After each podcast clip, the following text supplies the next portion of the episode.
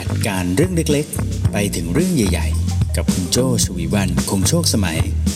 ใน The Organize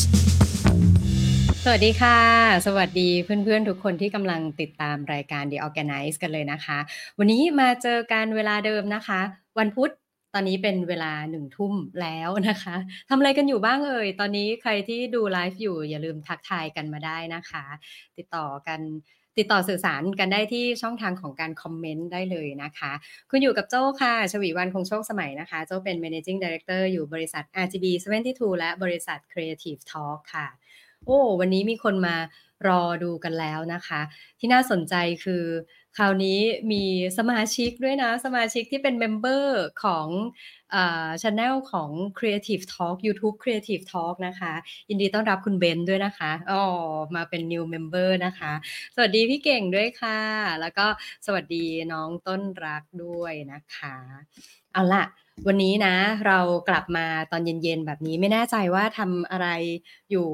ที่ไหนกันบ้างคะ อยู่บนรถฟังกันจากบนรถ หรือว่าฟังกันจากที่ทำงานอะไรยังไง ส่งข่าวกันมาได้นะคะ เข้ามาแล้วก็อย่าลืมกดไลค์นะคะ กด Subscribe แล้วก็กดแชร์ไลฟ์นี้ไปด้วยนะคะเจ้าว่าวันนี้เนื้อหาที่เราจะคุยกันน่าจะได้ไปใช้ทำงานในหลาย ๆ โอกาสเลยนะคะ เนื้อหาในวันนี้ของ The Organize นะเราจะคุยกันเรื่อง Message Box Canvas นะคะ สื่อสารอย่างไรให้รู้เรื่องนะคะ วันนี้มี Canvas มาประกอบด้วยนะ เราอยู่กันประมาณสัก30 นาที 40 นาทีโดยประมาณนะคะ เดี๋ยวดูว่าเนื้อหาจะไปในช่องทางไหนประมาณไหนกันบ้างนะคะ สวัสดีทุกคนเลย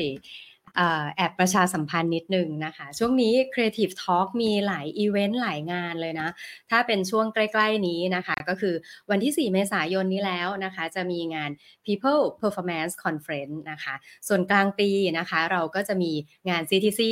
2024 นะคะ 7-8 มิถุนายนที่ไบเทคบางนา แล้วก็งานสุดท้ายเลยนะคะ ก็คือ MIT หรือ Marketing Insight and Technology นะคะ จัดวันที่ 19-20 กันยายนนี้นะคะ ไม่อยากให้พลาดเลยนะ โดยเฉพาะงานใกล้ๆนี้เลยนะคะ 4 เมษายนนี้แล้ว 4 เดือน 4 นะคะ เลขดีเลขสวยนะ มาพัฒนาตัวเองกันไหมคะ พัฒนากันทั้งองค์กรเลยนะ พัฒนาคน พัฒนาตน พัฒนาองค์กร กับ speaker มากหน้าหลายตาเลยนะคะ ไม่ว่าจะเป็น speaker ที่เป็น leader ขององค์กรนะคะ เห็นหน้าคุณหน้าคุณตากันเลยไหมคะ คุณแท็บประวิทย์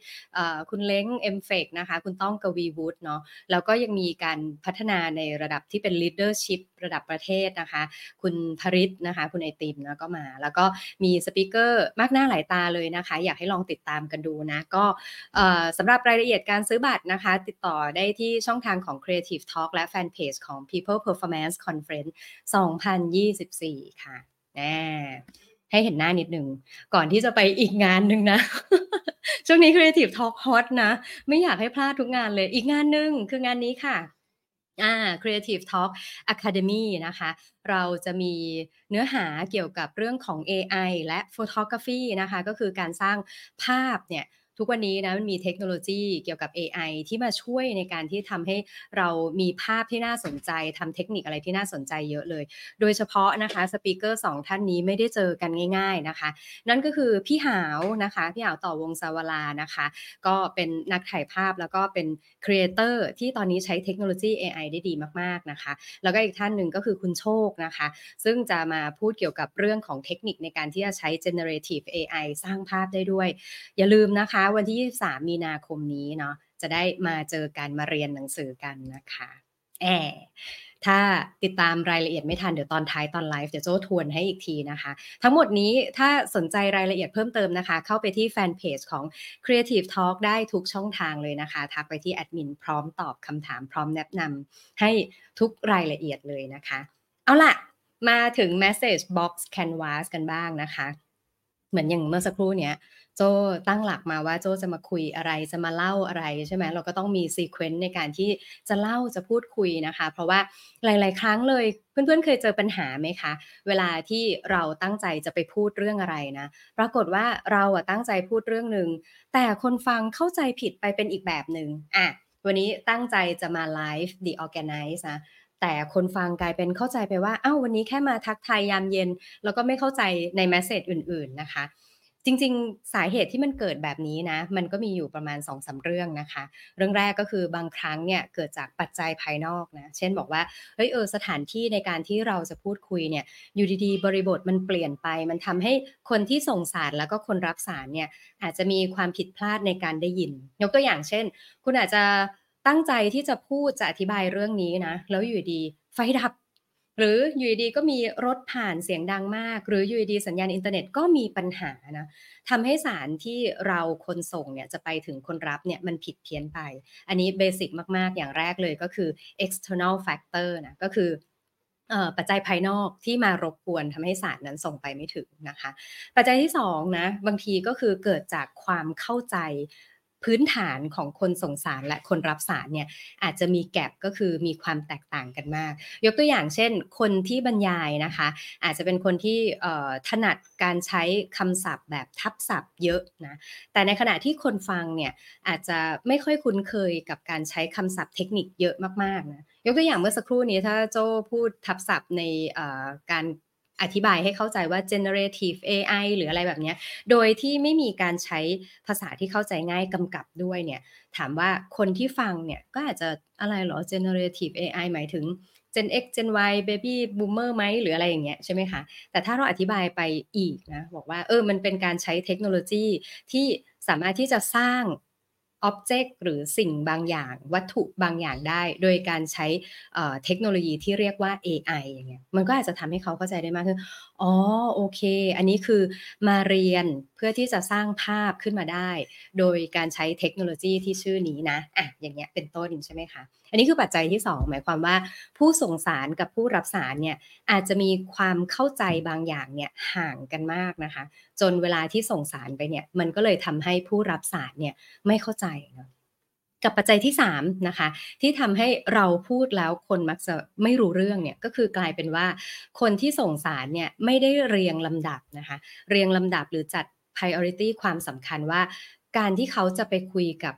ปลายทางผู้รับสารเนี่ยควรจะต้องพูดอะไรก่อนอะไรหลังนะซึ่งอันหลังเนี่ย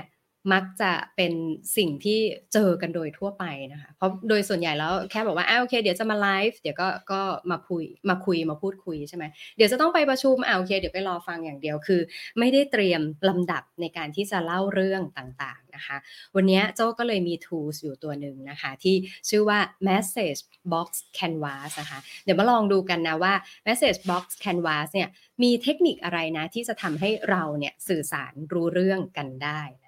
เอาล่ะกำลังจะเปิด Canvas แล้วนะคะ พร้อมแล้วนะ โอ้มีคนทักทายกันมานะคะแอาโอเค มาดูกันนะคะ นี่ค่ะ นี่คือ Message Box Canvas นะโอ้เดี๋ยวจ้ขยับนิดหนึ่งอ่าเห็นชัดเจนขึ้นไหมคะ เห็นชัดเจนนะเอ่อถ้าสมมติ เปิดมาแล้วเอ๊ตรงนี้ไม่เห็นตรงนั้นไม่ชัดอะไรยังไงทักทายกันมาได้ตลอดเลยนะคะ นี่ค่ะ นี่คือ Message Box Canvas นะคะก็คือเป็นตัวช่วยที่ทำให้เราเนี่ยสื่อสารจากคนต้นทางไปถึงปลายทางแล้วเข้าใจนะคะโดยพื้นฐานของตัว Message Box Canvas เนี่ยนะคะ จะมีองค์ประกอบอยู่ด้วยกันทั้งหมด 6 อย่าง นะคะ อย่างแรกเลยลองดูด้านบนสุดนะคะ ก็คือจะเป็น Audience เนาะก็คือผู้ที่เราจะไปคุยกับเขาด้วยนะคะ ว่าคนที่เราจะไปคุยกับเขาด้วยเนี่ยเป็นใคร อันนี้คือเราตั้งหลักก่อนเนาะอ่าเราตั้งหลักว่าวันนี้เราจะไปบรรยายให้กับนักศึกษานะคะ นักศึกษาเรียนวิชาอะไรอ่านักศึกษาชั้นปีที่4 สาขาเศรษฐศาสตร์อย่างเงี้ยอะอย่างเงี้ยนะเราก็เราก็ตั้งหลักไว้เลยนะคะ Audience เป็นลูกค้านะคะซึ่งเป็นฝ่ายการตลาด Audience เป็นฝ่ายไอทีอย่างเงี้ยนะคะฝ่ายที่เป็นดูแลเรื่อง Communication อาตั้งหลักบนสุดเลยนะว่า Audience เป็นใครนะคะต่อมาช่องต่อมาในการใช้ Canvas ตัวนี้นะคะ ก็คือช่องกลางนะคะ ช่องกลางเป็นช่องที่เขียนว่า Issue นะคะ ก็คือประเด็น นะประเด็นที่เราจะไปคุยกับเขาเนาะเคยไหมคะ เวลาที่เราจะไปคุยกับใคร แล้วเราไม่ได้ตั้งหลักว่าเอ๊ะวันนี้เราคาดหวังว่าจะไปคุยเรื่องไหนเนี่ยบางทีเราก็กลายเป็นไปคุยเรื่องอื่นเนาะเช่นแบบว่าชวนเขาคุยเออวันนี้ได้ดูข่าวหรือยังอันนี้บิตคอยขึ้นคุณซื้อไปแล้วลงดอยหรือยังอะไปกันใหญ่เลย ไม่ได้ตั้งหลักไปนะว่าจะไปคุยเรื่องอะไรนะคะ ยกตัวอย่างเช่นนะเอ่อวันนี้ตั้งใจจะไป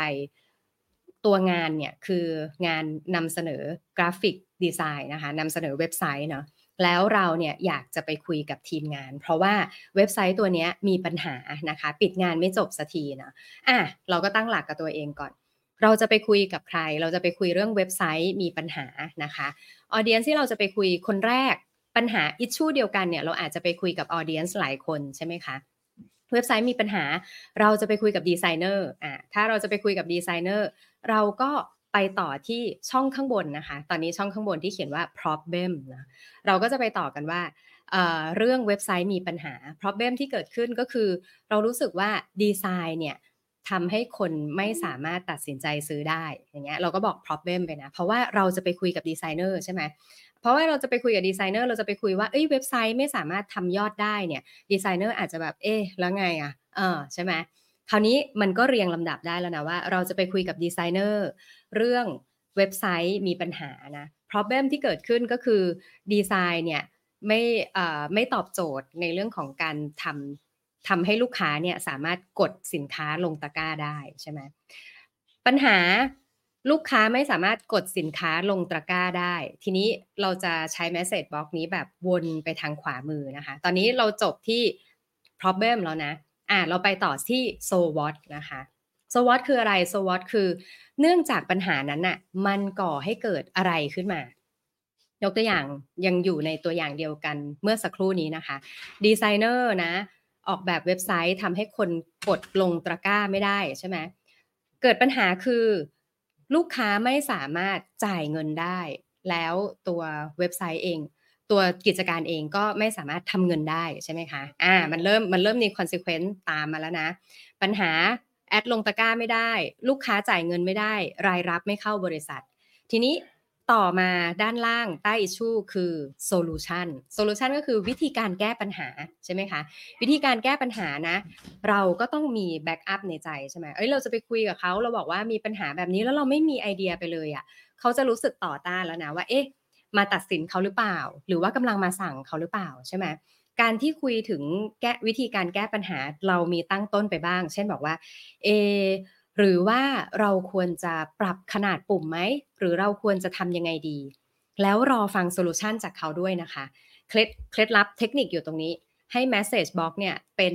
ข้อความซึ่งกันและกันเนี่ย solution เราเตรียมมา แต่เราก็ต้องฟังอีกฝั่งหนึ่งด้วยนะ ว่า solution ของเขาเนี่ย คืออะไรเนาะแล้วให้มันเป็น solution ร่วมกัน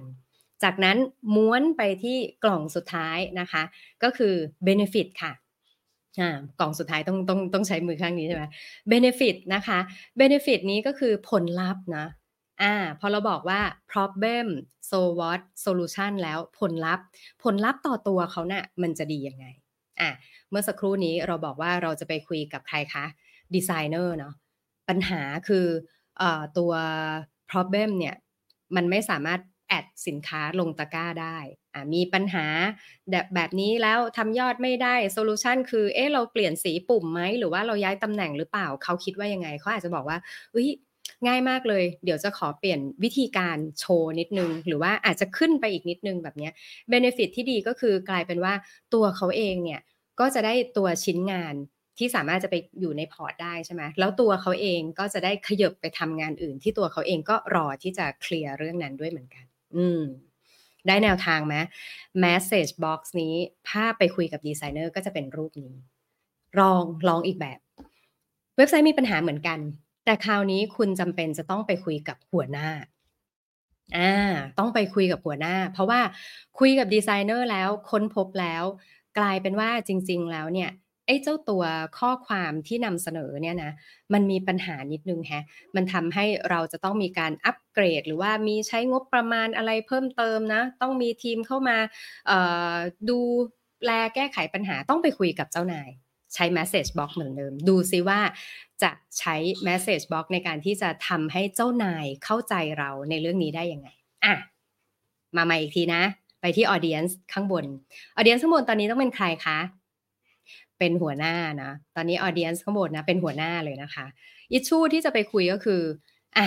ปัญหาเรื่องเว็บไซต์ใช่ไหมคะ เว็บไซต์มีปัญหาว่าไม่สามารถทำยอดของตัวเว็บไซต์ได้นะคะ problem ก็คือเราเจอแล้วนะ problem ตอนนี้เราเจอแล้วว่าลูกค้าเนี่ยไม่สามารถแอดสินค้าลงตะกร้าได้นะคะ so what คุยกับเจ้านายก็คือบอกเลยว่าเออตอนนี้ช่องทางในการขายสินค้าทางเว็บไซต์เนี่ยรายรับจากทางนั้นก็เลยลดลง นี่เราไปคุยกับเจ้านายใช่ไหมเราไปคุยกับเจ้าของเนาะเราก็ต้องไปบอกเขาว่า เอ้ย รายรับ เพราะว่าเจ้าของเนี่ยเขาก็จะเน้นเรื่องว่าการทำธุรกิจใช่ไหมเมื่อสักครู่นี้เราคุยกับดีไซเนอร์มันก็อาจจะเป็นเรื่องของการคุยว่ากราฟิกไม่สวยมันเป็นยังไงอะไรเงี้ยนะคุยเจ้าของต้องคุยเรื่อง benefit ใช่ไหม solution อ่า solution คราวนี้เราจะไม่ไปคุยกับเจ้าของเรื่องว่าเออลองใช้ Canva แทนไหมไม่ใช่ไหมคะไปคุยกับเจ้านายsolution ตอนนี้อาจจะบอกเลยว่าเออตอนนี้ประเมินมา2 อย่างนะคะหนึ่งก็คือเดี๋ยวอาจจะให้ทางทีมดีไซเนอร์เนี่ยเขา overtime เพื่อแก้ไขให้ได้นะตอนนี้นะกับ solution ที่2เนี่ยก็คือเดี๋ยวเราอาจจะเปิดระบบ ชั่วคราว ระบบชั่วคราวขึ้นมาแทน เช่นอาจจะใช้ online shopping อื่น มาเป็น solution แทนในช่วงนี้ แล้วก็ move ให้คนเนี่ยไปทำการซื้อขายตรงนั้นก่อน แต่อันนี้ดีนะคะ การที่คนเข้ามาเยอะๆทำให้เว็บเนี่ยมีปัญหาแสดงว่า เอ้ยสินค้าเป็นที่ต้องการแต่ แต่ในคราวหน้าเองก็ต้องมีการแก้ไข capacity ต่างๆ เหล่านี้ให้รองรับได้อย่างเงี้ยใช่ไหมเสร็จแล้วไปจบสุดท้าย benefit นะเบนฟิตก็คืออาจจะต้องบอก เจ้านายว่า เออ ถ้ามันมีการเปลี่ยนแปลงในอนาคตมีการเปลี่ยนแปลงแบบนี้เบนฟิตกับบริษัทก็คือ เราอาจจะขายได้ดีมากยิ่งขึ้นด้วยนะคะ ถ้าสมมติว่ามีการปรับปรุง process ในการทำงานตรงนี้แล้ว benefit ต่อลูกค้า benefit ต่อเจ้านาย benefit ต่อตัวองค์กรเป็นยังไงบ้าง แบบนี้เป็นต้น อืม เนี่ยแหละค่ะ คือ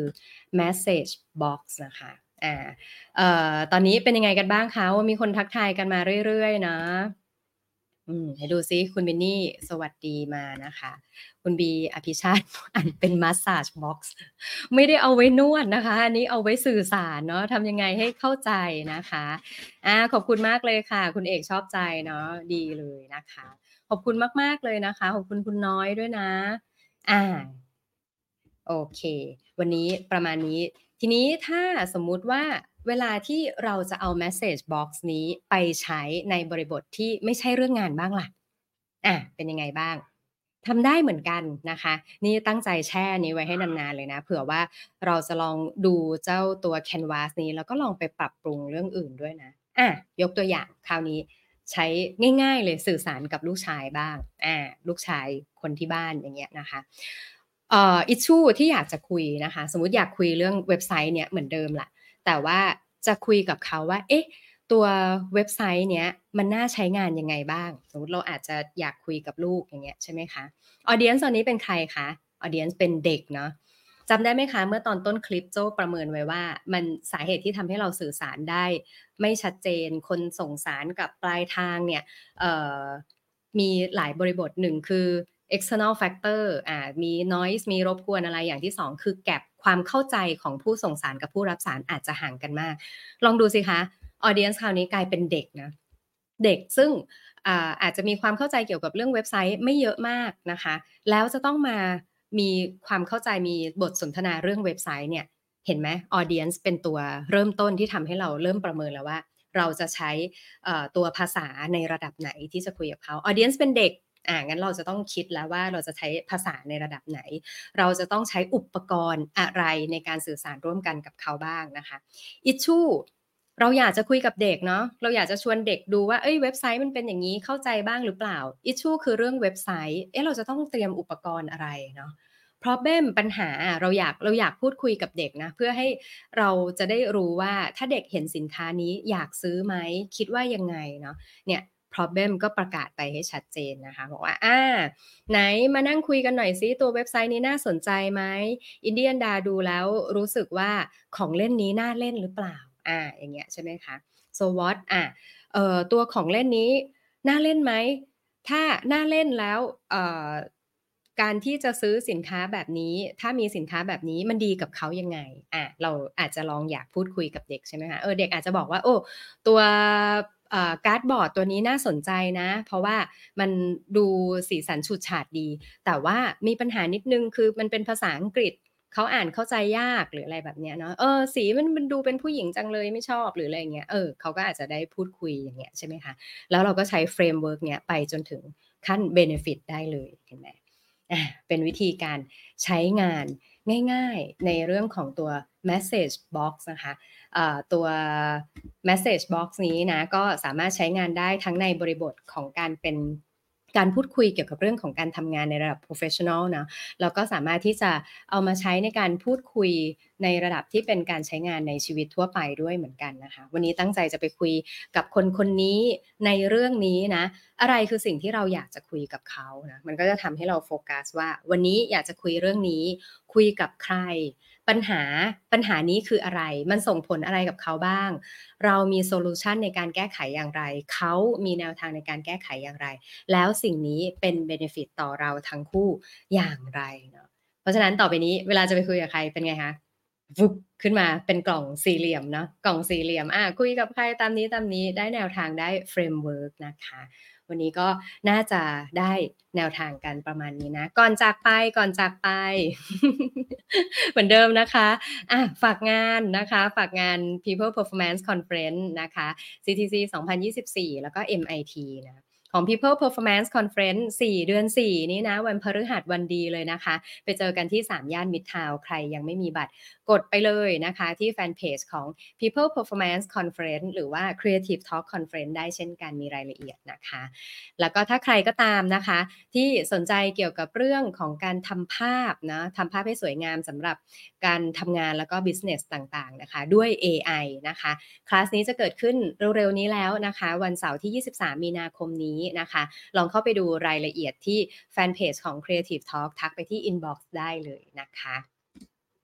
เอาล่ะ วันนี้กระชับฉับไวนะคะ อย่างที่บอกกันไปนะ ว่าน่าจะได้ framework ไปลองใช้งานกันดูนะคะ แล้วก็ถ้าอยากฟังเนื้อหาอะไรของ The Organize นะคะ ซึ่ง The Organize เองเนี่ย เราจะพูดคุยกับเรื่องของการจัดการนะคะ จัดการตัวเองเนาะจัดการความสัมพันธ์กับคนรอบข้าง แล้วก็จัดการการทำงานให้มีประสิทธิภาพนะคะ เนื้อหาย่อยง่ายแบบนี้สบายๆนะคะ เจอกัน ถ้าเป็นไลฟ์แบบนี้นะ เจอกันทุกวันพุธเวลาหนึ่งทุ่มนะคะ แล้วก็สามารถดูคลิปรีรันกันได้เรื่อยๆ เลยนะคะ แล้วก็ถ้าอยากฟังเรื่องอะไรแบบไหนนะคะ คอมเมนต์กันมาได้ จะได้ทีมงานจะได้ไปลองหาเนื้อหามาที่ถูกใจคุณทุกคนด้วยนะคะโอ้มี new member มาด้วยอีกท่านโอ้ดูรายการไปแล้วก็กดสมัคร member กันไปในช่องทางของ YouTube ขอบคุณมาก ๆ เลยนะคะ เพราะว่าเอ่อก็มีแผนนะคะที่เราจะมีเนื้อหาแบบ exclusive มาเรื่อย ๆ เลยนะคะ ในช่องทางของ Creative Talk ตอนนี้มีหลายรายการเลยนะคะ มีรายการ The Organize ที่เจอกันกลางสัปดาห์แบบนี้นะคะ แต่ถ้าเป็นเย็น ๆ วันอาทิตย์เนาะประมาณ1ทุ่มนะคะ ก็จะเป็นรายการของทางพี่เก่งนะคะ ก็จะมาแชร์กัน ซึ่งปกติตอนนี้ก็จะมีเอ่อเกสร่วมรายการ เช่น คุณแบงค์สิทธินันนะคะคอนเทนต์ชีฟูคุณหนุ่ยการตลาดวันละตอนนะพี่ปิ๊กทัศภาคนะคะ จากสำนักพิมพ์อะไรเอ่ยอย่างเงี้ยก็จะมาพูดคุยเย็นวันอาทิตย์ใช่ไหมเนื้อหานี่ก็จะ มีตามเรื่องที่น่าสนใจเทรนที่น่าสนใจในช่วงนั้นนะคะ ก็จะเอามาพูดคุยกัน หรือจะเป็นรายการธุรกิจคิดได้นะคะ รายการสิ่งประดิษฐ์คิดได้ ก็จะได้มาเจอกันในช่องทางของทาง Creative Talk เช่นกันนะคะ ล่ะวันนี้ขอบคุณสำหรับการติดตามมาก ๆ เลยนะคะ หลาย ๆ ท่านก็ทักทายกันมา แล้วก็คุณหน้าคุณตาจากเมื่อสัปดาห์ที่แล้ว หวังว่าพุธหน้าจะได้เจอกันอีกนะคะ รอติดตามกันไปนะคะว่าจะเป็นเนื้อหาอะไรหรือว่าจะมีเกสท่านไหนมาร่วมรายการบ้างหรือเปล่า จนกว่าจะถึงวันพุธหน้า วันนี้ลาไปก่อนนะคะ ขอบคุณค่ะ สวัสดีค่ะ